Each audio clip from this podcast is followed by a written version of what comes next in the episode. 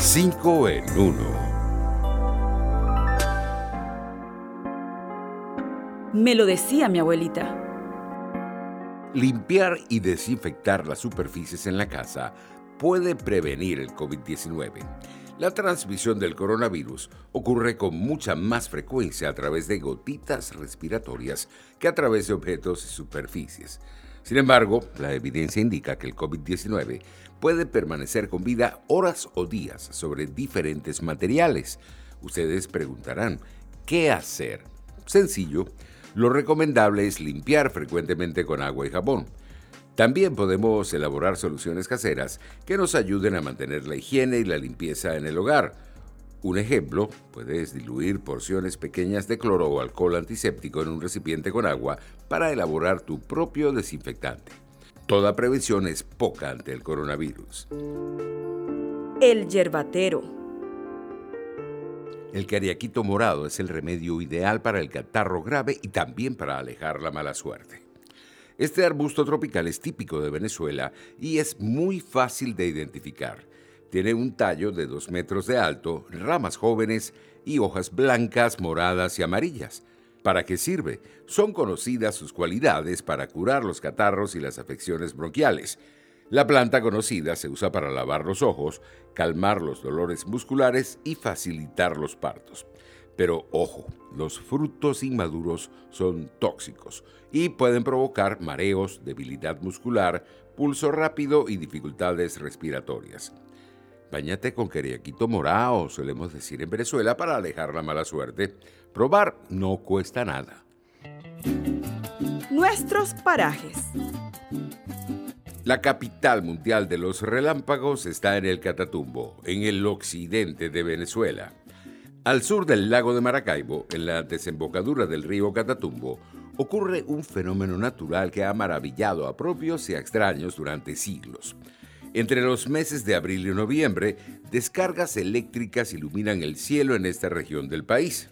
¿Sabías que la Agencia Espacial de la NASA declaró al Catatumbo como la capital de los relámpagos en la Tierra? El origen de este fenómeno responde a la orografía del lugar. Ocurre que las cordilleras andinas frenan los vientos del noreste y de esta manera se crean nubes que se concentran en la cuenca del río. El choque de la brisa fría de la montaña y el viento caliente del mar crean condiciones ideales para las centellas. El faro de Maracaibo es un milagro digno de ver. Mi economía familiar. Elaborar tapabocas se ha vuelto un negocio rentable durante la pandemia de coronavirus. Cuando empezó la epidemia de COVID diecinueve, las mascarillas se agotaron en las farmacias y los mercados. Por eso, elaborar tapabocas se volvió una gran oportunidad de generar nuevos ingresos en el hogar. ¿Qué necesitas? Basta con invertir en tela quirúrgica o de cualquier tipo, gomas elásticas, una tijera, aguja e hilo, lápiz y papel. Con una máquina de coser, todo es mucho más sencillo. ¿Cómo las hacemos? Dibuja un molde de la mascarilla en una hoja de papel usando las dimensiones de la cara. Utiliza el modelo para cortar la tela y cose la goma elástica de manera que se ajuste a las orejas. La necesidad hace la oportunidad, como dicen por allí. Un gesto de amor.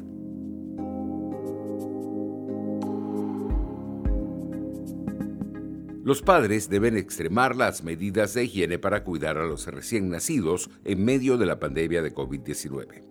Los niños de todas las edades pueden contraer coronavirus. ¿Qué podemos hacer para proteger a nuestros bebés? Hay varias recomendaciones que podemos seguir.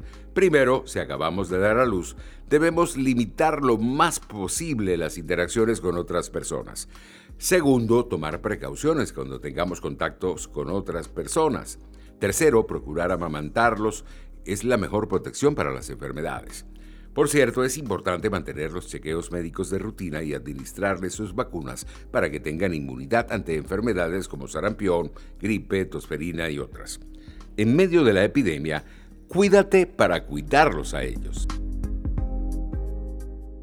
Hasta aquí cinco en uno. Nos vemos.